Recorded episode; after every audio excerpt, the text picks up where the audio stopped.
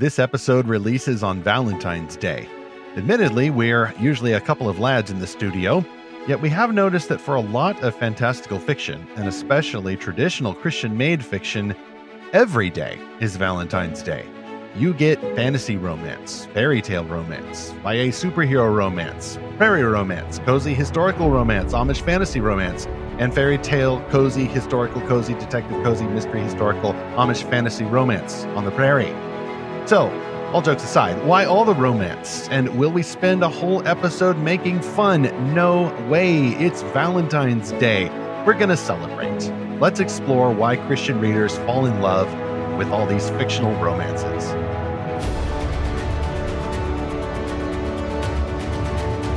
Welcome back to Fantastical Truth, the affectionate podcast from lorehaven.com, in which we explore fantastical stories, including romance, for God's glory and apply their meanings to the real world. I'm E. Stephen Burnett, Lorehaven's publisher, happily married, and the co author of The Pop Culture Parent. And I'm Zachary Russell, wondering is this going to be a kissing book? And this is episode 149 Why Do Christian Fiction Fans Love So Much Romance? So my wife is downstairs, so no, it is not going to be a kissing book at this time. and even then, y'all don't need to see any of that. We try to keep things PG rated around here. Uh, Zach, what are you and Naomi planning to do for Valentine's Day, if anything? Oh man, I'm, I'm so busted right now because I don't have a restaurant reservation, and we just realized recently that next week or that you know today now that as this publishes is Valentine's Day. So hopefully I've figured something out by the time this publishes. We have kind of low expectations this year because of a lot of house disasters we're dealing with from the Texas ice storm. But one new tradition we did start recently was instead of getting cards for anniversaries, Valentine's Day, we bought these fancy journals. And that's what we're going to write our little messages in to each other, which kind of forces us to be creative and not just find a really nice poetic card and just write, you know, love from me. Uh, we actually have to think about what we want to say. And so that's kind of our little tradition. And we're going to go out and let the teenagers take care of the little kids and uh, just have an evening to ourselves. Maybe at McDonald's, uh, hopefully not. That sounds like a fantastical idea, and I wish that I'd thought of it. Oddly enough, this morning, my wife and I, just this very morning, we're talking about Valentine's Day next week as well. And we've decided that we're really just not going to do a whole lot. And folks, uh, especially the uh, lads out there, I don't think this is one of those well, she says she doesn't want to do anything, but she actually does things. Like we really are feeling like, well, let's just do something special. We don't need to give uh, gifts or anything. We can instead do some quality time. Uh, maybe go out to eat, maybe not. Uh, maybe watch a special movie, maybe not. Uh, but either way, we're going to have all the romantical stuff in the live action world uh, as opposed to the fictional world. Uh, and yet, the intersection of both of these is our topic today. Why do Christian fiction fans love so much romance? Uh, and I'll say that uh, it is kind of ironic that it is two dudes in the studio. I'm going to check our privilege here. I know that this can be associated with, oh, just women readers like this sort of thing. Fictional romance is for girls. That's all girly stuff. Well, please try not to be so sexist. Uh, male readers can like some romance too. But I think, uh, as we'll see in our three chapters of discussion here, that we have very loosely planned, unlike our Valentine's Day activities. Uh, men, I think, like romance and fiction generally, generally uh, differently than general female readers do. So much generalization. I guess we'll have to get out the concessions in just a moment. Yeah, Stephen, I've I've always been kind of romantic. I'm I'm comfortable saying that and we'll we'll talk about some of the movies and, and books that we've all read and that we both read and and there's some that um, when I mention one, you will hear the soundtrack in your head. It's already been in my head uh, the whole morning as I've been thinking about this podcast. Uh, so yeah, I I'm not really opposed to well kissing books, I guess, but uh, again, I, I like it a little light, a little PG, I guess. But I I've always uh, I've always liked the idea of Valentine's Day, even now, I am someone who's a little cynical about things, and I, you know, I grew up with The Simpsons. That's kind of my my bread and butter. And there was a great episode where the executives of a greeting card company say, "Hey, we need another holiday to kind of you know make ends meet. Uh, let's come up with something." And one guy says, "Why don't we just call it Love Day?" And they're like, no, that's really dumb. Let's think of something better. And then the next scene, it's Marge Simpson and she goes, Happy Love Day. so I, I very much kind of lean that way. I, I think a lot of things are just uh, conspiracies by big paper and by big flower. Again, Naomi and I are pretty simple. We we try to ignore all that. We try to just use it as an excuse to get away and spend time together because that's what that's what it's about for me. It's not about the pomp and circumstance. It's been about the shared life together. As we had Parker J. Cole on several episodes ago to talk about the idea of romance. Why are romance stories themselves fun? And she said it's the journey of being together.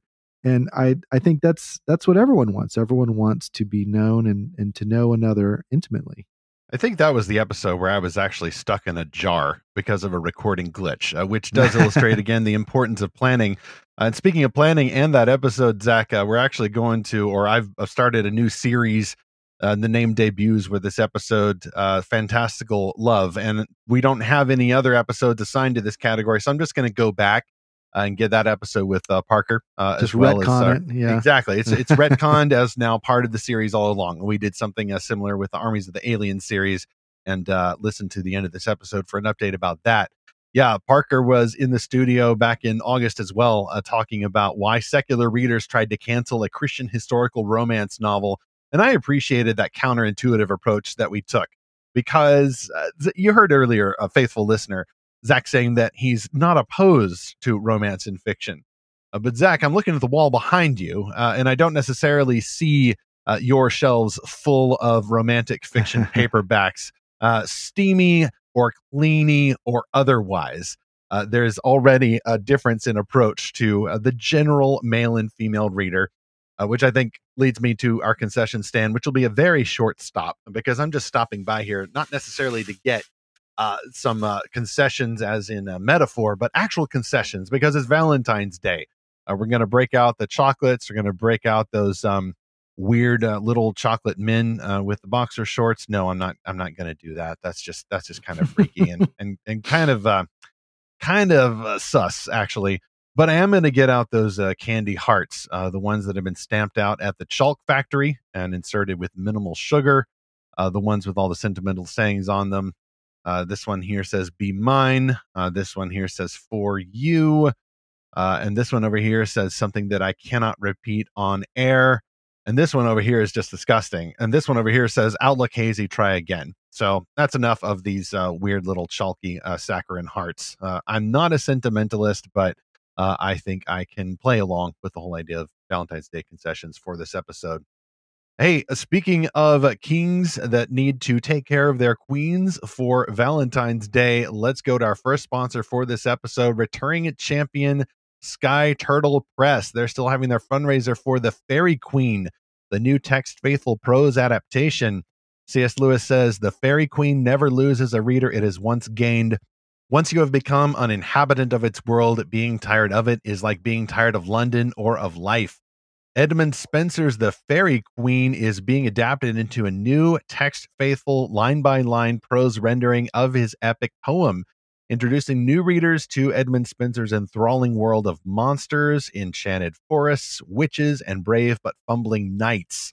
This one was originally published in the 1590s, but to help readers overcome uh, the difference between today's and those languages, Classical educator Rebecca K. Reynolds worked with Elizabethan scholars to produce an annotated rendering. This moves from heavy assistance in Book 1 toward more of Spenser's language in Book 6. Sky Turtle Press is sponsoring this episode and they're publishing The Faerie Queene. They launched their Kickstarter about a month ago, and soon it will be over, and they're going to release that collection in September of 2023. I just stopped by the fundraiser over at Kickstarter. It is now past two hundred thousand uh, dollars with over thirteen hundred backers. So that's going to be really fun to see what they come up with for the Faerie Queene. You can support that Kickstarter if it's still active by the time you hear this episode, or go to fairyqueen.com, get more information in our show notes for episode 149, or go to lorehaven.com slash podcast sponsors.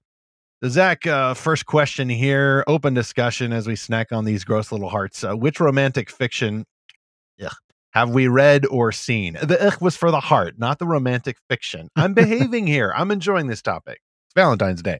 Okay, so actually, before we get into that, I have to comment about the little chalky hearts that you mentioned. This is a little difference in our childhoods, but I was in public school and Valentine's Day was a big deal in elementary school where you would pass around little chalky hearts or little cheesy greeting cards. And man, just again, just as a romantically minded young little boy, I I was really touched when a girl I liked gave me one of those cards with one of those hearts. Now she gave it to everyone else in class because that's what you do. You just but give it was it to everyone. absolutely meaningful in your case. yes, yes, and again, it's very much invoking a Simpsons episode where Lisa gives Ralph uh, Wiggum a little card that says "I choo choo choose you," and then he's just smitten for the rest of his life with with Lisa. When I think of Valentine's Day, I think of awkward situations like that when you're a kid or a teenager of just like, oh, does does he like me? Does she like me? You know, what does this mean? And I feel for kids today that you know they'll, they'll never know that because they're too busy trying to figure this out on TikTok or something. But those little hearts and those little pre-printed cards i mean it was like a, a, mystery to decipher. But in terms of actual stories you know that you can go watch and read well i mentioned princess bride at the beginning. Uh, that was probably my first movie to see that had you know obviously a very main plot dealing with romance. My sister and i growing up and our friends we watched that movie so many times. I mean it's just got everything. It's got sword fights it's got you know monsters it's got uh, miracles ma- miracles yeah and then it's obviously got kissing scenes it's got romance and it you know rescuing a princess and, and fighting the villain and bravery and chivalry and, and all those kind of things in comedy. It's an amazing story and i yeah i, I was kind of like the the grandson by the end. It's like okay i don't really mind the the kissing scene. I, I don't really mind the romance because of course it's very pg as well and it, yeah that, that was kind of my earliest one now, the the second one I'll I'll mention, then I'll pass it off to you.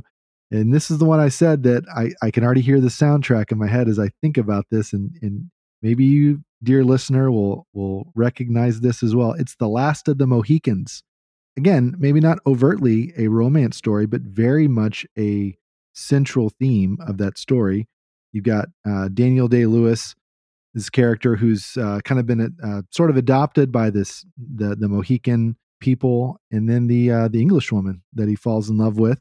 There's a whole song that goes with it. I, w- I will always find you, and you know, I'm not going to sing it, but you may be singing that in your head now, dear listener, because that soundtrack, I I listened to that on repeat back when we had CDs.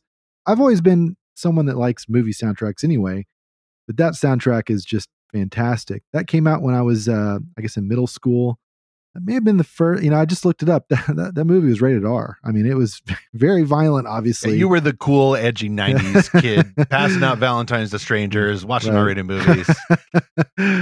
yeah, yeah. It was Madeleine Stowe. I think was the woman. He well, that's the actress uh, Cora. Oh man, I, I may be getting this wrong. It's been so long uh, since I've seen this, but yeah, it was uh, Hawkeye or or Nathaniel Poe was the character's name uh, that played by Daniel Day Lewis, and then there's uh, Alice Munro, and I believe she fell in love with the other younger Mohican guy. I guess I didn't totally understand. It's like why are they falling in love, and why is he trying to defend her, and what you know. Th- there was a lot of subtlety I, I feel like to it as a middle schooler I didn't quite pick up on, but the fact that he was fighting for something. So this is uh, a little preview of what I'm going to talk about later but I, I like those movies where the romance is intertwined with some kind of adventure or action or kind of hero story uh, where they're they're having to fight for that person they love and, and fight bad guys or fight some kind of you know monster or evil system. I, I think that combination works really well for me and I, I think for most men. I, I think it's the uh, the pure romance maybe where it's just kind of costume drama maybe that's where you and I are probably a little similar that that doesn't quite work well for us. Yes, I don't think it's about uh, a generalized uh, male opposition to romance, but what I mentioned earlier, the word that keeps coming to my mind is proportion. Zach, of the stories that you mentioned, only one of those I think is uh, qualified as a fantasy, and that's The Princess Bride. Of course, right. a movie, though not a book. I was racking my brain to think about what arguable romantic fictions I have enjoyed. And so far, only two come to mind. Uh, both both good. Obviously, one a classic. Uh, that would be, of course, Pride and Prejudice. Although I don't know if you can just say Well, Pride and Prejudice is a romance novel. It is a, for its time, contemporary drama that involves, of course, romance. But I think, even though it was a bit of a learning curve uh, for me to uh, enjoy uh, the original 1995 miniseries that uh, most fans absolutely love, and, and I'm now a fan as well, it was a learning curve. But I think what helped me to get into it is that the romance is not the point. Uh, there's all kinds of other family drama going in there. Uh, there's scandal. There's at least one smarmy religious leader type, which is always interesting in fiction to me. There are manipulative people. There's family dysfunction. Like all of it is interesting relationship drama stuff, uh, of which the romance is but a subset. Of course, there's a few romances going on, but also, you know, Austen uh, contrasts the uh, the true love, the relationship dynamics between uh, Elizabeth Bennet and Fitzwilliam Darcy, as well as some other dysfunctional relationships. I especially love, spoiler alert, uh, what happens uh, to the youngest daughter, uh, Lydia, I believe her name is, and uh, Mr. Wickham. Sorry, I just slipped into my uh, Mrs. Bennet voice there. we are all in uproar, my poor nerves. She's so much fun to imitate. Uh, that actress does a terrific job. So, yes, you can say that I'm a fan then of a story if I've seen it more than four times, which I think I have, the Pride and Prejudice miniseries. I've read the book at least once. Yeah, I know that's probably the wrong proportion as well, but the, this miniseries is very faithful to the book, uh, even expanding on a lot of its key themes. So I, I, definitely would say I'm a fan of that. But of course, there's no fantasy in there. So I don't even know if we're allowed to talk about that on Fantastical Truth. I don't remember whether, apart from The Princess Bride, I have read or watched a story that could qualify as a romantic fantasy. Uh, a, a fantasy novel like likely with traditional medieval elements like uh, castles and fair maidens and whatnot uh, that involves or is centered on romance. Uh, frankly, and this is just preference here, uh, as we'll see at the end of this year, I would say that's one of my story allergies. Uh, it's just not a genre I'm interested in. Now, ironically, right now in the Lorehaven Guild, uh, we are exploring a book. I'm not the I'm not the quest leader for it, but we are exploring a book that is fantasy with some strong romantic elements, and it's called rose petals and snowflakes. Uh, we had a great review of it at Lorehaven, so we're going to endorse those kinds of stories.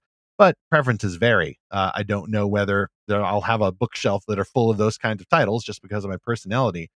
Uh, recently, though, Zach, I did. Uh, you, you, mentioned Parker J. Cole earlier. Now, Parker J. Cole writes a lot of uh, historical and romantic fiction, in addition to liking monster movies. So, love the combination there. And if we could combine both genres, I, I might like that even more but I recently read slash listened to uh, one of Parker's recent stories. It was called "A Match for Bernadette," uh, and I found the premise for that very interesting because it's historical. Uh, and it promised not only religious tension, like specifically uh, interdenominational, but racial tension. And racial tension is always interesting if you handle it right. And she did. But I did find in the novel probably 60% romantic tension, 30% racial tension, and 10% uh, religious tension and I didn't listen to it uh, right. I, I, I even told Parker about this afterwards. I said I think I'm not doing this right because all I'm doing is uh, is uh, I I like the female main character, but I'm kind of yelling at her because she's uh, kind of this uh, proto feminist Quaker type who thinks that women are allowed to preach, uh, and no shade thrown on that doctrinally. but I, I don't think that her opponent argued his case very well. I think there were a lot of verses he left out, and darn it, I wasn't listening to it right because I was getting focused on the wrong thing. You know, proportionally, that debate between the characters that was just a subset of the tension in the book, and the, everything in the book uh, is a modifier for the noun romance. Like every other genre, kind of becomes uh, for these kinds of books uh, an, an adjective uh, for the romance. Like I, I prefer uh, it uh, in in reverse, or as I say later, I prefer romance as a seasoning uh, as you mentioned, Zach, for the main course, which would be adventure, science fiction, uh, character drama, of course, uh, epic or, or contemporary fantasy type thing. Well, I've got two more on my list here that are more speculative, uh, a little little bit of sci-fi, science fantasy, I guess you could say. Uh, the first one is The Lake House. This was a 2006 movie with Keanu Reeves and Sandra Bullock, and it's a it's a time travel movie involving Keanu Reeves. That's not about uh, you know, the Wild Stallions or a time traveling phone booth, which whoa, okay, are arguably arguably the better time travel movie. See, now uh, I'm imagining a crossover though. that would be pretty amazing. But the Lake House was a, a really fun movie. So the the basic plot is uh, they're, they're two characters, Alex and Kate, both find themselves at this same lake house, but exactly two years apart. And they're able to correspond through this sort of magical mailbox that sends their letters back and forth through time. Uh, and then they they try to find a way to meet in person. There's some tragedy that's involved in this, but there's sort of a rescue operation that, that goes on. Uh, and then the other interesting thing is that one of the central features of the story is a Jane Austen book, uh, Persuasion. So Kate uh, leaves that at a train station, and Alex picks it up, and I think he tries to get it back to her. It's been a while since I've seen this. Are you familiar with that book, Persuasion, Stephen? Have, have you read it?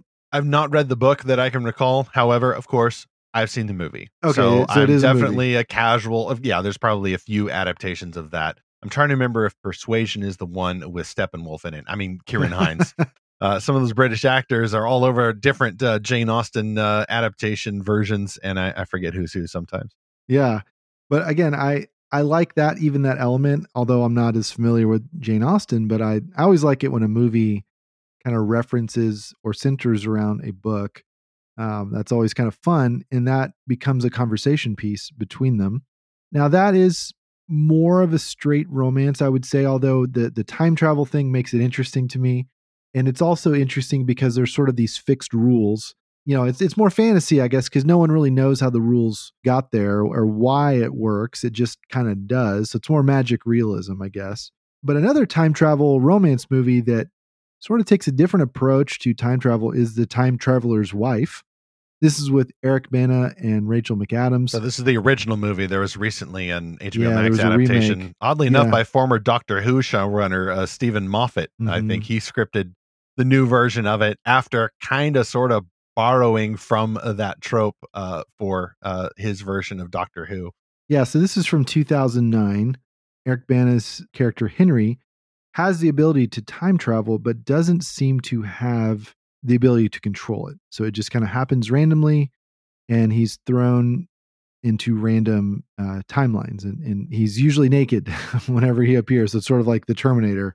Now, where this gets really weird is that you know he meets his wife as a kid, and of course he doesn't have any clothes, and he's trying to, I mean, he's trying to be decent. You know, he's not trying to do anything inappropriate, but but you know that element honestly makes me a little uncomfortable. It's it's a little cringe. weird. It's not the Yeah. character's fault, uh, but No. the author setting up the situation. Uh, again, yes, Yeah, seems a it- little sus. It's for the dramas. It's for the dramas Yeah. with the Z. And maybe it's just because of all the uh, the talk about the G word in the last year, grooming. You know that anyway. But that issue aside, you know this is very much a uh, the as Parker said, it's the journey of being together. Like they're they are very much trying to build this life together, but it's sort of thrown into chaos because of the the random you know times and places or that he time travels to and from it's a little bit like a metaphor i guess like for maybe someone that's in the military or uh, a, tr- a traveling salesman or someone with just a very demanding job i guess that's just always pulled out of his family uh, against his will. But it's interesting the different ways they try to get around that and how they cope with it uh, and try to live with it and make peace with it. And then they try to have a child and that makes it very complicated you know it's more of a melancholy story which i i kind of am more of a melancholy person so i i like it for that reason. I don't know it wasn't as satisfying i think as the lake house and maybe it's not meant to be. It it's sort of meant to leave you a little angsty but again i i like the the speculative element just thinking like well how how would that work if you time traveled? Uh, because they're sort of putting this relationship together very asynchronously so there there's a lot of just very interesting moments in that story and I, I was more caught up in that and thinking through like how how is this going to play out in their relationship more than I was feeling like you know wanting them to be together but still a, a very very touching movie I recognize that I think all of the stories that Zach and I have mentioned do have this commonality uh, in that romance is part of and even a key part of the story. But Zach, would you say that it's a it's more of a means to an end, Right. Uh, not just another genre end, uh, but an aim of the characters. The romance has a deeper meaning, uh, a, a more complex end whether it's a sci-fi ish end or a fantasy end or just a historical end. Uh, those are the kind of stories I would say uh, I'm drawn to the most, uh, as opposed to, and I'm sure there's some overlap here, but as opposed to a story that may or may not have the word romance on the spine, so you know where to put it in the uh, bookstore shelves or mm-hmm. in the mm-hmm. library. Um, but a book that makes everything a means to the chief end of romance. And that there, you almost get into uh, almost a, a, theological issue. You know, is is love and relationship, even marriage, uh, the chief end of man and the chief end of a woman? And when they love each other very, very, very much, blah blah blah. I think theologically we can say no. In, in Scripture, marriage is uh, is a means to a greater end. Uh, it finds its fulfillment, and so we mm-hmm. don't want to confuse the means for the ends. But we'll get to that in a moment here. Uh, all that to say, though, that I think even a classical romance where everything is serving the romantic relationship at the heart of the story, pun unintended there, I think you could still say uh, that that is a based story uh, that people need. And by based, I mean just endorsing what you would call traditional virtue. There's so much relationship dysfunction around. There are so many hurting people who have been hurt in their relationships or their parents' relationships, relatives, friends uh, to say nothing of even more acute situations of actual abuse that I fully understand uh, and appreciate that longing for love and protection that I think both men and women feel. Uh, but I think that more female readers, it would seem, and I think the stats and the sales bear this out, uh, more female readers seem to find uh, a fulfillment or a reflection of that hope uh, in a uh, in a fictional book uh, that is centered on or includes romance in some way. Uh, let's move to chapter two in a moment if you're ready. Before that, though, I would say that if I had a shelf and I had a romance book side by side with a dragon book, for my part, just speaking for myself, I'd probably choose the dragon book, and therefore I would choose our next sponsor, the Dragon Slayer Chronicles from pastor, podcaster, and author Carrie Green. A dragon attack on a dark evening strips a six year old boy from his family, changing his life forever. As he grows from boy to man, Han's hatred for the beasts fuels his life's purpose to recruit and train a band of dragon slayers to destroy the monsters. But the beasts do not act alone. Their evil masters, adherents of an ancient ancestral cult, have taken blood oaths that together they and their dragons will dominate all the lands. Han's epic battle against the Dragon Masters and their ferocious monsters will test his courage, require unimaginable sacrifices, and cause him to question the justice and wisdom of his creator. The Dragon Slayer Chronicles is a three part Christian speculative fantasy series by pastor, podcaster, and author Carrie Green. Learn more at dragonslayerbook.com. You can see those awesome covers at lorehaven.com slash podcast sponsors or get the basic link atop the show notes for episode 149, The Dragon Slayer Chronicles. Zach, I didn't get any romance from that description, and I'm perfectly fine with that. Although I don't mind if our hero Han falls in love on the way to fighting the dragons. I think that sometimes you definitely do need to slay a dragon to get the girl, but sometimes you need to get the girl to slay a dragon. And I kind of prefer that order. I do see in my own life uh, plenty of romance. And so I'm not necessarily looking for it in a book. I'm not bragging. I'm not checking my privilege. I'm just stating a fact. And yet, uh, let's move to chapter two here. Why do so many Christian novels, I'd say especially traditional Christian novels, uh, the kind that you would have seen uh, dominating the fiction shelves at a Christian bookstore like the uh, Lifeway Christian store where I worked in central Kentucky back in the mid 2000s, why so much romance? Why so much historical, cozy, detective, suspenseful, even fantasy or fairy tale? All of those as modifiers for romance, the noun of the genre. I'm going to just go ahead and say it. It's because, and I think the stats still bear this out now, most of the readership for general market fiction, as well as Christian made fiction, is female. Am, am I wrong? Uh, from what you see, Zach, like we've been to some events, it, does this bear out in what we see?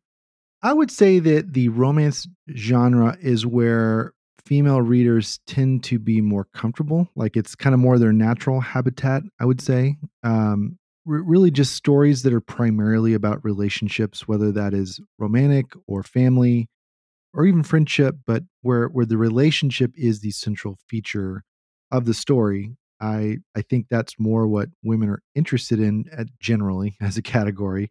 I think with men it's more about the adventure, the action, the conquest, the goal, whatever. And so I, have heard this described as uh, well. C.S. Lewis, I think, talks about it as face to face or side by side types of situations or stories. So I, I think women prefer the face to face type of interactions and stories and situations. Men prefer the side by side, like the the shared activity versus the the shared uh, relationship or the shared uh, struggle or story or whatever. It doesn't surprise me to see female authors even you know creating more romantic centered stories in the midst of fantasy or sci-fi or or whatever and and men to kind of downplay that a little bit I, I think that's sort of just the natural differences of men and women in terms of what's actually being published and read. Uh, you would probably know that better than I do. Uh, but yes, if you just going into bookstores, you can clearly see more bonnet fiction than dragon or spaceship fiction. So it, it's not hard to see that sort of uh, bookstore bias. I guess it's a little harder for me to know what is the actual statistic out bearing out. So the last time I checked into this actually was 2017. I had a blog that started a big discussion right around Valentine's Day of that year. And I'll link to that in the show notes just for historical reference, recent historical. I titled it Why Does Christian Romance Outsell Christian Fantasy? Question mark, good punchy title. That's probably why it went pretty far. I haven't checked the sales figures lately. I don't even know if you have separate sales figures for the Christian market uh, versus the general market. But I, I don't mean to pick on the Christian market here. And I'm not the type of person to come along and blame the publishers, whether they're Christian or otherwise, for publishing what sells. Like, hey, folks got to eat. This is what people want. I'm not a full on populist, but I'm also not going to be some kind of uh, anti elitist activist who says, no, make them get more sci fi like I want. Like, make them eat their vegetables. Like, guys, this is supposed to be uh, you could say entertainment. This is supposed to be recreation, which is a word I like better. Don't be such a legalist about it. And I've I've been in that mode before. Uh, some people get kind of edge lord about it, uh, and I I don't want to go there. At the same time, I think it is worth uh, asking uh, for a faith that is not just based on romance and human relationships. Uh, why more Christian readers go that away? Uh, and, and then it's worth asking, even apart from this article, well, is is it that just men don't read? There's a stereotype: men don't read, boys don't read. And a lot of the male authors who write for men and boys, they'll say, "Well, no, of course men read." Uh, we may be getting some selection bias there uh, because maybe we're finding the male authors who have uh, somehow broken through and found their male audience, and maybe they're more rare. And maybe there's only 10% of male authors, but they're capturing 80% of the male market. I don't know. Uh, that gets a little deeper in the weeds generally what I've seen, uh, particularly among uh, some of the, the types of listeners we aim for here, at Lorehaven uh, is that folks who are church influencers uh, or cultural conservatives, uh, they do read. They read nonfiction. Yes, they like the adventure, uh, they like the quest, but they don't want to read a story about adventures and quests necessarily as much as actually go on the adventuring quest. So they're going to find practical resources. My wife and I were in a bookstore just a couple of weeks ago uh, looking for a new Bible, actually uh, and we meant to. Uh, sorry, we didn't. We didn't get the Christian Standard Bible. We were looking for in ESV. Uh, so that was our long-standing denominational divide here uh, between an otherwise solid human relationship between Zach and I. But I did notice, though, props to the CSB people. There were more varieties in the types of Bible you could get. Uh, the ESV tends to be. I'll just come right out and say it. A translation favored by uh, Calvinoid types, uh, Reformed Christianity, Reformed Baptist, you know, Presbyterian uh, church in America, Orthodox. Uh, some of them like that translation a lot uh, from Crossway. Good translation. It's my favorite right now. Uh, but all of the Bibles were very practical Bibles, except for one, which was the Illuminated Bible, which has these glorious kind of word art illustrations and hmm. pull quotes all throughout. Uh, I do like this new style of Bible where you just have the columns go all the way across the page like a normal book. Uh, and doesn't just emphasize treating the Bible as a textbook uh, to right. mine for content for your sermon or the uh, comment section you think you're preaching into. Uh, sometimes you just got to read the Bible in a different way, and sometimes you need to be more aware of the narrative and the beauty of it, uh, and not just using it as a reference work. All that to say, men like the practical tools in their books, or they tend to. Lots of generalizations here. Yes, we know. Uh, and women tend to like more of the nurturing type stuff. Again, generalizations tend to But I'm not just making generalizations because, as we see in my article in 2017, statistically, romance was at that time, six years ago, the most popular fiction genre. Let me pull that up here. I mean, that was on the books here. Uh, fantasy is a distant, I don't even know, third, fourth, fifth. As of 2017, according to what does it say here? ChristianRetailing.com in a headline Christian fiction readers buy and read more books. Well, great, great for books, but here's what they said print, romantic suspense, 53%, contemporary romance, 41%, historical romance, 34%, erotic romance, 33%. This is a general market survey. Yeah, Christians don't read erotic romance, right? New adults. Oh, I remember new adult. Remember that? That was cute. 26%. Paranormal romance, 19%. I wouldn't be surprised if that was higher now young adult romance 18%, and Christian romance 17%. Uh, but pull that out. The top Christian fiction genres reported by surveyed readers were historical fiction 66%, romance 52%, contemporary 51%, romantic suspense 50%, and then some other genres. Uh, many Christian fiction readers read more than one genre, but yeah, all the romantic modified ones certainly rise to the top. My theory there, articulated in this article, I'll summarize it here, is based on that idea of people reading fiction for recreation. I don't like to think of people just consuming fiction, you know, like they're shoveling down junk food. I, I think that's a very unbiblical, disrespectful view of stories, which are born out of the God given imagination of human beings. Uh, and optimally, they're using this to glorify Him by imitating Him as creators. They're making their own worlds just like He made our world. But these books reflect what we value uh, the paradise, the home that we're looking for. The human beings are made to look for a home, they're made to try to find a good place, like a, a Garden of Eden, perhaps, a, a, paradise. And my theory in this article, which I, I think I, I, still believe, uh, that whatever you idealize as paradise, as a good place, is going to influence your story preferences that means that if you, as a reader, uh, highly value and find comfort, uh, even a paradise in love and family, uh, you're going to prefer romance because that is how you get love and family. And yet, is that I would say a means to love and family, not the end. Uh, but if your ideal paradise includes these things, but also includes adventure and amazing unexplored worlds that you can only get to on the back of a dragon uh, or inside a spaceship, you're likely going to prefer other genres with some romance on the way. You don't mind falling in, lo- in love on the back of a dragon or inside a spaceship. Uh, but once the spaceship or dragon lands, uh, you're going to start your family while also doing some other stuff. So the paradise ideal uh, is at the heart of someone's story preferences. And I think it's just fine to admit that uh, and even define the biblical origin of that. We are made for that happy world how do we see that reflected in the stories we like? So I can't uh, nitpick at readers, female or otherwise, uh, who prefer the romantic uh, fiction uh, over the fantasy fiction because that's where they are happy. That's where they're finding uh, some hints of paradise. Now, then I would go on to say, well, let's trace that then all the way back to Jesus Christ. Uh, let's see marriage and relationships as a means to his end uh, and his end is greater than just romance and family and comfort and those things. But I don't want to get legalistic about the good gifts that God has given us.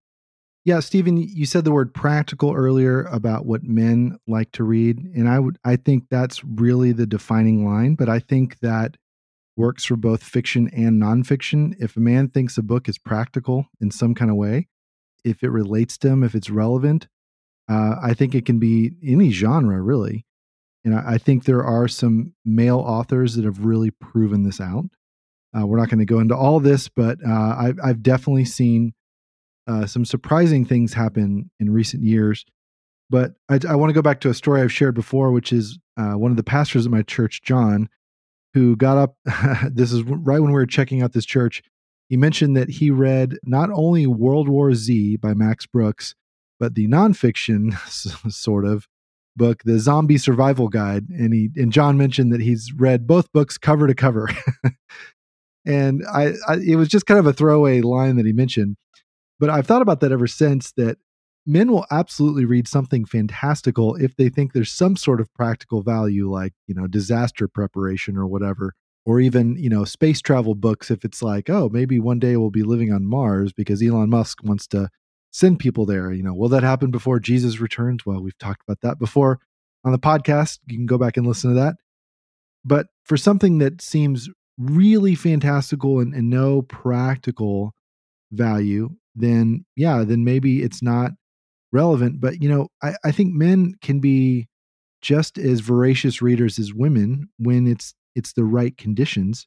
A mm-hmm. famous example of this is the Tom Clancy book, The Hunt for Red October, which uh, found viral success after Ronald Reagan was photographed holding this book while descending the steps from Air Force One.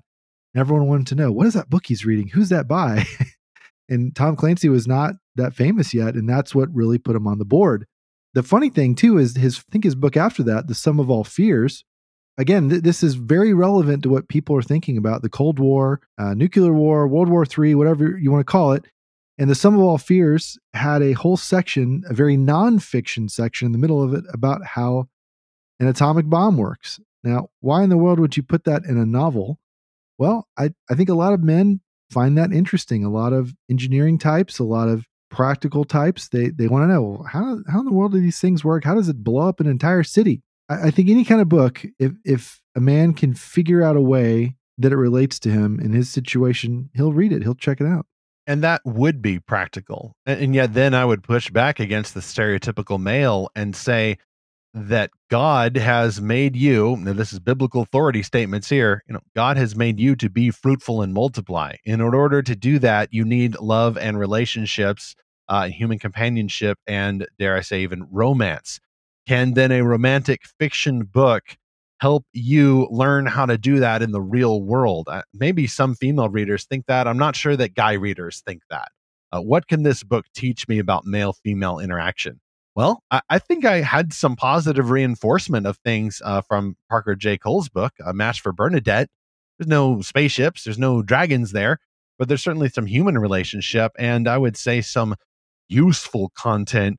Uh, but I, that always trips my alert, uh, my silent alarm in my head. And I hear Reepicheep from the Voyage of the Dawn Treader say, Sire, we did not sail on this voyage to find things useful, but to seek honor and adventure that's the point, I think, of the Christian fantasy fan. We're looking for honor and adventure, but that does include romance. So I'm not going to turn my nose up at that. Uh, I just wish that, yes, the romantic was the modifier and the fantasy was the noun. Uh, rather than fantasy romance, you know, when you turn those around, it uh, it's it just seems a little out of proportion uh, in terms of real life. And and why the lake house resonated with Naomi and I. This came out uh, the year after we were married, our relationship for a good part of it, uh, pre marriage, was long distance. we were living in different countries, in fact, and we we wrote a lot of emails back and forth. We had a lot of Skype calls. Um, I don't know that we actually wrote physical letters because that was very complicated internationally. But the the long distance relationship, you know that that was relevant to us and not necessarily practical because we'd already gotten married, but it was very much something that felt um, useful in a sense. It's like, oh, it kind of helped us evaluate our own relationship. So I, th- I think it's what makes men want to be interested in a story. And I think, you know, dystopian stories are, are very relevant right now. I think a lot of cyberpunk kind of themes, technological society that that's sort of corrupted. I think uh, that resonates with a lot of people right now where things almost feel right but not quite you know i, I wonder if the post-apocalyptic genre is going up or going down right now in sales we've certainly mm-hmm. seen a lot of wars recently and, and rumors of wars but at the same time like we are living in not quite a total war situation uh, or or we're not necessarily living under the threat of uh, nuclear annihilation or anything but it's more of the man society is kind of downgrading like I, I think about this a lot as I'm driving through town here. A lot of our roads are just in terrible shape and they're trying to improve them, but it's it's making a lot of things worse. There's there's like street lights everywhere that aren't working. And it's like always dark where I drive. And we went through, like I said, we went through this huge ice storm where there were 1,700 outages in our city and 30% of homes lost power. And this seems so preventable, especially because two years ago we had something worse. but this one somehow ended up causing more damage. And so the whole idea of like a crumbling society, I think that resonates with a lot of people. And so I've been reading stories like this because I'm like, hey, how do people survive this? You know, how do they how do they get through it? How do they have the mental fortitude to face this kind of danger that that's not so overt? It's not like, you know, a giant spaceship uh, blowing up city after city. It's more of the wow, I'm in I'm living in the same place, but it's not the same place. It so, something has changed and something is corrupting things and and um, downgrading life. So to me, those are the kind of stories I want to read because that's what I I feel is relevant to me. You're responding then as I would say a, a generalized male, uh, and again reflecting the goodness, the original goodness of male and female as God has created them. Uh, when faced then with the thorns and thistles in the world, you're looking for tools. Uh, you're looking for solutions. You're looking for ways to beat back the thorns and thistles so that you, we, we can continue uh, pursuing our call to steward the world and its resources. And yet, at the same time, uh, you know, if that's the the general generalized male response, uh, I would say the generalized female response is then to look for happy places, uh, yeah. to endorse those ner- more nurturing ish values. And isn't that interesting then to see kind of the stereotypical reflection in fiction preferences? You may be looking for more uh, dystopian books uh, that help you kind of deal or, or reckon with or simulate uh, realities or a sim- simulacrum of the reality you see around you. Uh, and then the more uh, generalized female reader may be looking for not an escape, uh, but uh, just a reminder of the virtues, the values that we hold home and hearth, uh, human relationships, the importance of those connections. Yeah. And I would even say, though, that this desire to you know reckon with the world and simulate the the these smaller scale disasters it is a form of romantic storytelling that I'm engaging in. That's true. Because what I want to see is how does a man keep his family together and help them uh, flourish in the midst of chaos or whatever. Uh, because this is what I've I've had to deal with as a father and a husband in the real world. Like when we lost power for three days, or or when you know we had to rescue other people who had lost power so, you know, stories about these kind of natural disasters or human caused disasters, what appeals to me about these is, or the, the particular type of subgenre of these is where there's a family at the center of it, or when there's a couple, or just a, uh, you know, right now on HBO, the big story is The Last of Us. It's it's not just about surviving these weird fungal uh, zombies, but it's about this man helping this uh, teenage girl survive and there's sort of this father daughter bond. And so it's not just about, you know, shooting all the monsters, it's about trying to protect someone. It's that that fatherly instinct. And that that resonates with me because man, I I think all the time about how am I going to protect my kids from X, Y, or Z? How am I going to protect my wife? And so I'm not thinking necessarily about the kind of the inside the relationship the well how am i going to make this relationship flourish? That's i think that's more what my my wife is very good at of like how can we create like a stable uh home situation? I'm i'm thinking of like well how can we keep our house itself stable and not you know collapse under the weight of falling trees or whatever? But how can i create the situation where our family can have that space to flourish both husband and wife, uh, parent and child, and and just having a situation to have love flourish. That's a great way to look at it. And not seeing the love story as something you do on the way to something else, but seeing that it all relates to the love story. Uh, I think Zach as well, whether it's our life station or just our fiction preferences or both, we're looking at this from the the vantage of of two men who are already happily married and already, you know, at, at least a decade or more into those relationships. Uh, whereas other readers may either not be there, or maybe, you know, frankly, they're in a relationship where they're not as happy, or maybe they are in a relationship that's happy, but they like to kind of replay that original story of meeting someone and overcoming the original awkwardness or even conflict in order to fall in love and find marriage. I think that for me, just personally, is frustrating if the market keeps cycling back to those plots when I personally find so much more interesting the stories that you mentioned of a husband and wife, uh, uh two parents, a couple, a family unit facing the world together, uh, where the traditional romantic relationship between the husband and wife is part of that. Uh, but is not limited to that. Uh, you may have some other children of varying ages. Uh, you may have conflict with the husband's or wife's job. Uh, the the antagonist may be not just their marital discord, but forces outside themselves. Maybe even a villain or an evil dystopian government or something. That to me is where things get interesting, and I would love to see more of those kinds of stories. But I I think people would need to be trained to enjoy them. Uh, and then you may need to have the kind of reader who is already in that kind of situation and can identify it, uh, but who also somehow has the time to read or listen to these kinds of stories. I, I just realized what it is that you're mentioning that we've talked about before. It's this is the difference of a Christian story that's about someone being saved versus someone walking yes. as a new christian being discipled. Yes exactly. You know it, it's that it's that we've we've had so many stories of someone falling in love and then getting married and then and then it's the happily ever after. But it's the happily ever after or or maybe not that's the more interesting story now we, we've had so many of the the prior ones and it, just like we've had a lot of stories about someone getting saved and then you don't know what happens afterwards and so it's the what happens next story that I think you and I want. That's what we want. We want to know. Well, how do you make this work? Yeah, I just want to skip to the sequel. I, want to skip to the sequel after the marriage uh, when they're getting to the really interesting parts and when the drama really gets up there. Uh, and the folks are finding uh, career success. They're starting a family. Uh, if it's Christian characters, they're plugging into their local church and then experiencing all the various drama that comes with those kinds of callings. Yeah, I want to know what happens then.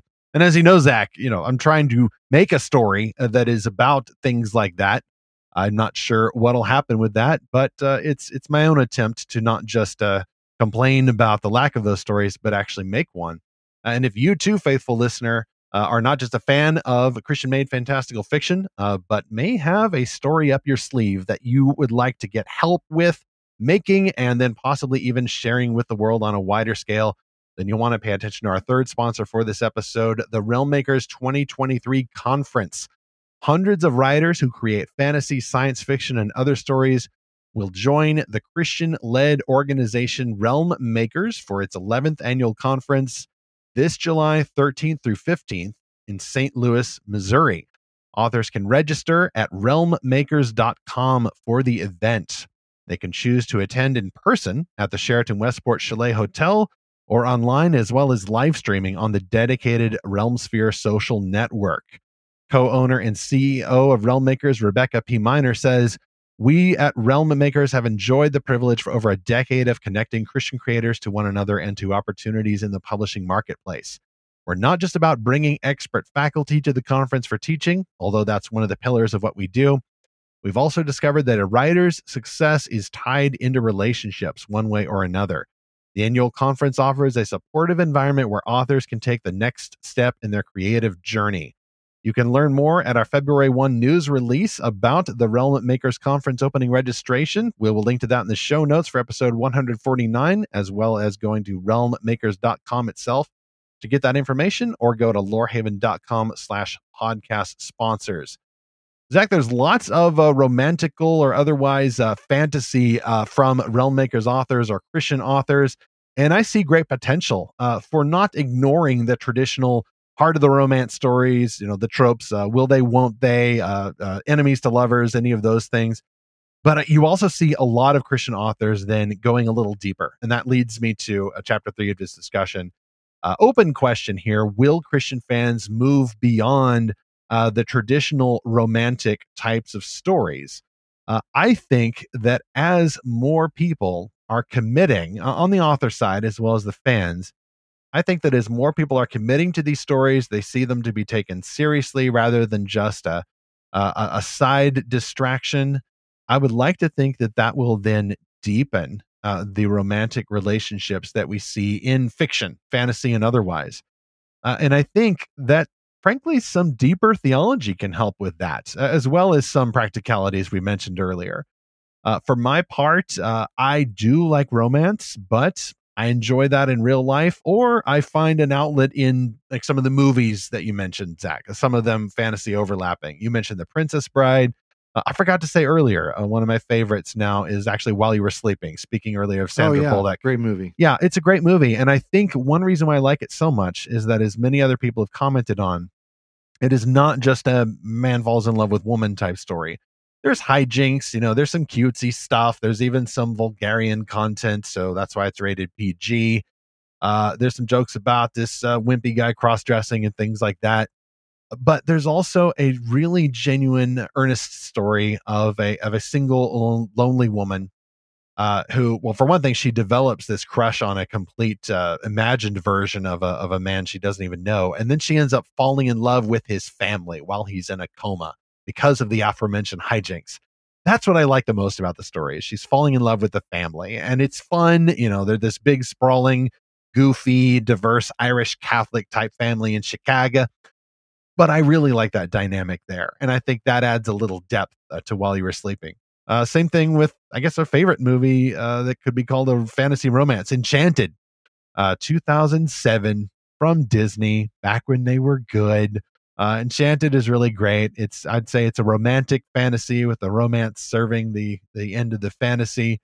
It has a lot more going on as well uh, about the fantasies that we have, the fairy tales that we have in our minds, and not rejecting those completely as naive, uh, but also keeping them in perspective uh, with some of the real world challenges we have. I view those as examples of the kind of stories that I like to see. And maybe there's more of those out there and I'm just not paying attention. Uh, but those to me match more real life challenges, uh, just like those familial relationships that take place years after the wedding ceremony. I want that sequel. I want that third story that takes place after the hero and heroine uh, get married. And like I mentioned earlier, I think that's why I say that I like romance as a seasoning uh, with other genres. It's almost like how I feel about horror. Uh, I don't read, not that there's anything wrong with this, but I don't read books that say horror on the spine, except maybe Dracula. And Dra- Dracula's got a lot more going on uh, than even just the traditional horror elements. Um, I prefer horror as a seasoning. I don't want a whole movie where Frodo is outrunning Shelob and they don't know what's going to happen, you know, what's lurking in the shadows. But I'll, I'll, take a 15 minute action scene of Frodo and Sam fighting uh, Shelob uh, on the way to a greater fantasy adventure that deals with some more complex themes. Switching metaphors uh, for talking about consumption of fiction, uh, I, I, like romance as the garnish or the side dish, uh, but it's it's not to me the main course. Uh, it's it's not the steak or the cheeseburger uh, or whatever is at the center of the plate. And in this, I think for my part, I'm kind of a minority. Uh, because even when I look at the uh, a lot of the Christian fantasy titles that sell the most, uh, even the, the, the, Christian made fantasy titles, a lot of them the covers are looking kind of pink and purple, folks. Uh, it's just the way it is. Uh, but I can't help but looking at that and going, yeah, if you got a lot of spirals on there, uh, if it, it seemed to be more traditional romance leaning. That's that personally is not the book for me. Now it might be some a book for somebody else on the Lorehaven review team, but either way, I'm not going to complain. Uh, that is where the market is right now. Uh, God has made romance, and I'm not going to chastise someone for appreciating reflections of that traditional romance, uh, even in the fantasy or Christian made novels that you enjoy. This made me realize, Stephen, that I think what I like in terms of romance in a fantasy or sci fi is almost where it's not the main characters, where it's sort of the side characters. And a couple examples I thought of here, and there's going to be some a little bit of spoilers in this. So if, if you, dear listener, don't want hear spoilers, skip a, about two minutes ahead. But the first example is the Wheel of Time, where you've got uh, Nynaeve from the Two Rivers uh, falling in love with Lan, and this really happens pretty early on in the first book, but it takes them quite a few books to actually get together uh, to be married, and um, there's just so many barriers to them getting together, and that makes kind of for a fun story. It, it's a very long journey for them to finally get married.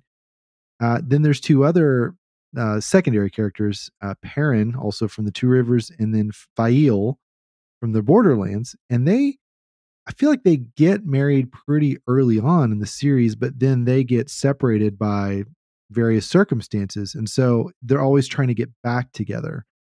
Um, now, she's even uh, kidnapped at one. And so, you know, and it's Perrin trying to fight this whole army to get her back. And that's that's an exciting subplot. Uh, on the Christian side and on the sci-fi side, uh, the Lamb Among the Stars, there's uh, two different relationships in there. And again, this is a total spoiler, so skip this if you don't want to hear it. The first one is the uh, it's the main character Merral and a young woman named Anya, and then there's the his sidekick uh, Vero, and then uh, Anya's sister Perina. So these two different couples have romantic interest, but there is a much greater story that comes through both of those uh, relationships. And I think that is significant. And I, I won't give that away as a spoiler because it really is worth it to read to the end of the book. But you know, Stephen, in your article, you you mentioned how when you know Christ has said that at the resurrection we will neither be married nor given in marriage. I very much speculate about that. What is that going to be like in the new heavens and new earth where we're all going to be single? It, seems. You know, I actually had a dream about this once, and I'm not saying this is prophetic or anything, but it was sort of like a what if.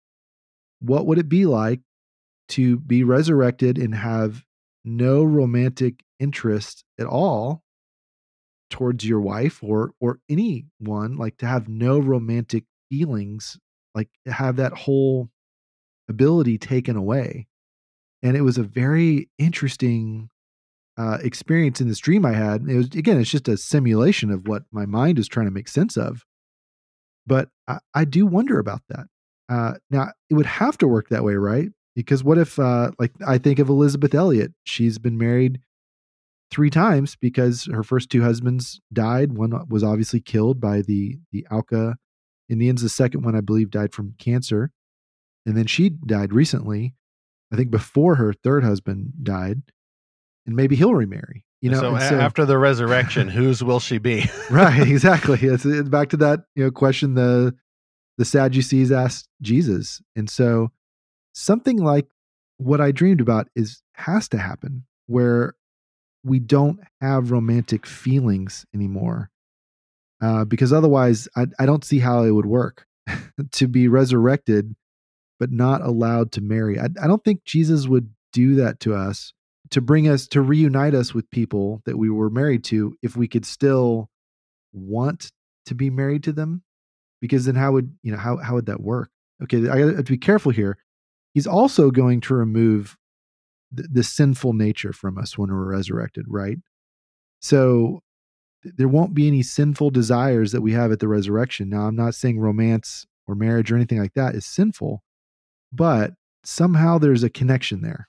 they're at least just tangentially anyway. There, there'll be no lust. Uh, there will be no any sort of activity there. Yeah, we're we're all going to be part of the bride of Christ and fulfilled in Him. So uh, we won't be married and I guess having children anymore. That's going to be interesting. Now, depending on how you look at some eschatology, though, I think there will be some people on earth, at least for some period of time, that will be normal humans married and having children like normal humans, not resurrected yet, not regenerated. So maybe that will exist. You know, I, I don't know. Again, your your interpretation will vary there. So I don't think these stories are going to be irrelevant at any point in our lives, but I, I think it is you know worth speculating about these sorts of futures of how these relationships will bear out. Yes, how and whether marriage would continue after Christ's return uh, and the the restoration of creation could make for its own episode for sure. I'd want to get at least one, possibly two theologians in here to back it up.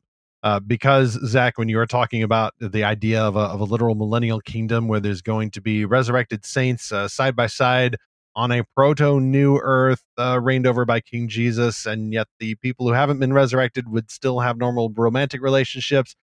See, I just want to throw all that out for a very dumb, bad Bible reason, it sounds weird. And then I just want to go all, all millennial just because the alternative just sounds so weird. Like even that, you know, all, all, all praise and blessings to the Left Behind books for what they were. But the one set in the millennial kingdom, that one was just weird because you had some characters who were like, I feel no romantic attraction to you whatsoever. And I'm like, ah, I just, I cannot fathom this. I, I don't know if setting these lyrics to the music of fiction is what necessarily works especially because as you mentioned like uh, romance and love and all that like that is part of the original good creation. Uh, that is how god made men and women going back to genesis 2 uh, and yet god also gave his law starting in the garden of eden and yet we see christ fulfilling the law. Christ is very clear about that. Uh, and then you have the promise and the text here is matthew 22 23 through 33 when jesus responding to uh, a trick scenario proposed by the Sadducees, who didn't even believe in the resurrection, uh, Jesus seemed to indicate very strongly that marriage has some kind of fulfillment uh, mm-hmm. in the the eschaton, the end times. That is the new heavens and new earth, uh, our our final state, uh, eternity. So how does that work? I don't know. It gets weird. Uh, I do know that whatever God fulfills, whatever Jesus fulfills, the the replacement, the fulfillment of it is going to be even better uh, than what the original promise was pointing to. Just like he himself, the gospel is better than the law that pointed to him. I don't know if scripture draws that parallel, but when you're talking about fulfillment, uh, the apostle Paul is very clear in Ephesians 5 uh, that marriage is in some way meant always, is an Easter egg, the apostle Paul says, uh, to point to that love between Christ and his church.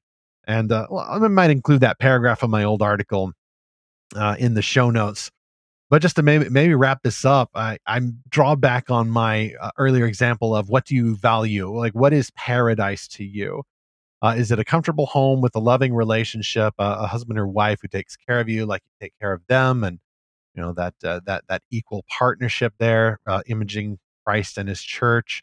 Uh, is that your paradise, or is the paradise that future kingdom, the new heavens and new earth, where Christ has fulfilled it?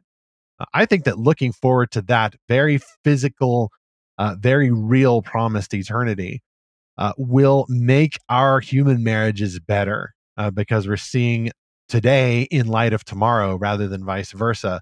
And so I think that may be a way uh, to help Christians uh, maybe uh, expand our reading preferences beyond some of their traditional romances and maybe deepen things a little bit uh, if we're looking forward to the the actual biblical paradise, uh, the pictures of paradise we get uh, in Scripture, uh, certainly at the end of the Book of Revelation, uh, then maybe our view of the good place, uh, that good relationship, will be not replaced, but expanded a little bit.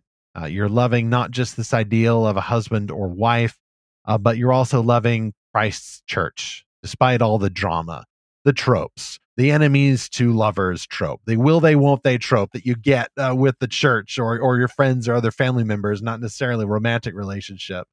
Uh, all those tropes, I think, reflect human reality. Uh, but I'd, I'd love to see more stories and more, more readers demanding more stories naturally uh, that reflect a, a, deeper array of themes, still related to romance, uh, but not replacing it. Well, that's our view. What's yours? Email us podcast at lorehaven.com. Find us on the social media. Subscribe at lorehaven.com. You can select uh, new podcast episode updates every Tuesday, new reviews every Friday, articles here and there, news here and there, and of course, get all of the uh, the sponsor information too on that page. Zach, over the com station, things have lit up. Uh, there's some candy wrappers all over the place, but uh, folks, folks are definitely going to talk about this episode. But they're also talking about our last episode and some other articles we've had about the Chosen. Yeah, so Josiah DeGraaf wrote a great article a few weeks ago how Christians can discern Jesus adaptations in The Chosen and other stories. A lot of comments and uh, replies there and on social media. And one reply we want to highlight is from Andrew Trauger who says, quote, the number one complaint I've heard about The Chosen regards the response of so many people who use it as an aid to worship. Clearly, idolizing a character depicted by Jonathan Roumie is every bit as sinful as idolizing St. Peter, the Virgin Mary, or a painting of Jesus on the chapel ceiling. Idolatry is idolatry, and people are as prone to break the second commandment today as ever, just with pixels instead of gold. For this reason, a lot of Christians have taken the hard line with a few subpoints and addendums to the law.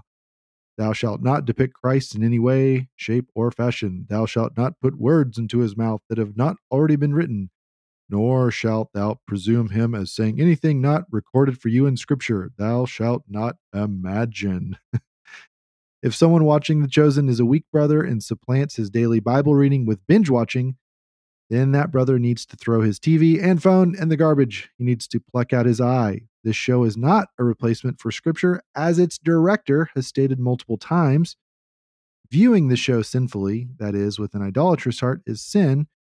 But Dallas Jenkins no more causes people to commit idolatry than Glock causes people to commit murder. End quote.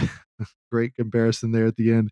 Uh, Andrew, I think these are very wise words, and I think you're you're getting to the heart of the issue here, which is people creating extra laws on top of the Ten Commandments and God's written and revealed law. And boy, doesn't that sound familiar with what we read about in the New Testament and what Jesus himself confronts people as saying. Now, on, on one hand, people were creating laws around laws around laws. On the other hand, they weren't thinking of how deep the law actually goes because Jesus said, Well, you've heard it said, don't murder. But if you hate someone, you've murdered them in your heart. The law says, do not commit adultery. But if you look at someone lustfully, you've committed adultery in your heart. You know, the problem is always people not internalizing the law and letting God's word and, and yes, his laws uh, shape our action, conforming ourselves uh, to his word and, and being transformed by the renewing of our mind. And then Instead of doing that, people add on these external laws, these external requirements for themselves and everyone else, because that seems easier to do. Just uh, just don't do it. Just don't watch it. Don't even give you know the devil a foothold or whatever. You, you hit the the exact right cause of this. It's this whole concern about weaker brothers. Oh well, we got to protect the weaker brothers, and and it yeah, that that does get annoying when people do that. And I I think there is a point. There is a certain type of person that shouldn't maybe watch it. Should read the Bible first or instead of watching the show. But you're right. Dallas Jenkins is not the cause of people doing this. The show does not cause anyone to do that. It is, as we explored in our previous episode, uh, 148, it is an act of public worship the the creators of the show are worshiping God and pointing people to scripture. They're not trying to replace it as we explored. They're not creating a chosen version of the Bible. This is a supposal and an imagination about filling in the gaps of the Bible. Zach, in my crankier moments, I think that the what about the baby Christians or what about the weaker brothers objection uh, amounts to a sort of low grade concern trolling. Yeah. Uh, that's when you sort of appoint yourself the hero who's very concerned about all those other people out there. And sometimes they've just got a bunch of cardboard cutouts with frowny faces on them. And then they've stuck them behind them in the background. And like, I, I represent these people uh, that your favorite thing is hurting and then I go, wait a minute, what's going on? Like, this is just a bunch of uh, cardboard cutouts there. You put the frowny faces on uh, with uh, with a marker.